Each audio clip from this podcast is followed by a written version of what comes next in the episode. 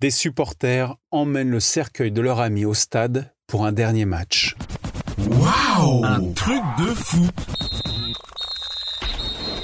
Supporters à la vie, à la mort.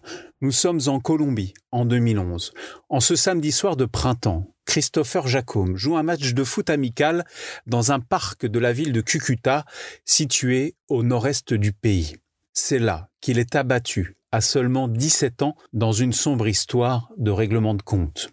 Le lendemain, son équipe fétiche de Cucuta Deportivo joue à domicile au stade général Santander.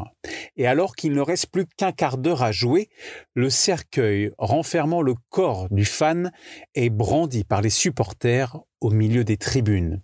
Un ultime match de championnat pour le défunt en guise d'adieu. Et coïncidence, alors que Cucuta Deportivo perd 1-0, l'équipe locale arrache l'égalisation juste après l'arrivée du cercueil. Mais comment ce cercueil est-il entré dans le stade? Réponse du colonel de la police locale de l'époque. À 15 minutes de la fin de la rencontre, au moment où les portes du stade ont été ouvertes pour que les spectateurs puissent sortir, un groupe de 200 à 300 personnes est entré dans le stade avec un cercueil.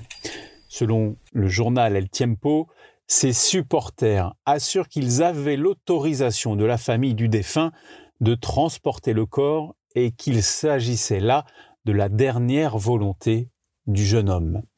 Bref, vibrer une dernière fois devant son équipe de cœur avant de se retrouver six pieds sous terre. Waouh Un truc de fou ta dose d'anecdotes sur le football. Pense à t'abonner et à mettre 5 étoiles à mon podcast. Rendez-vous aussi sur Facebook, Twitter, Instagram et un truc de foot.fr.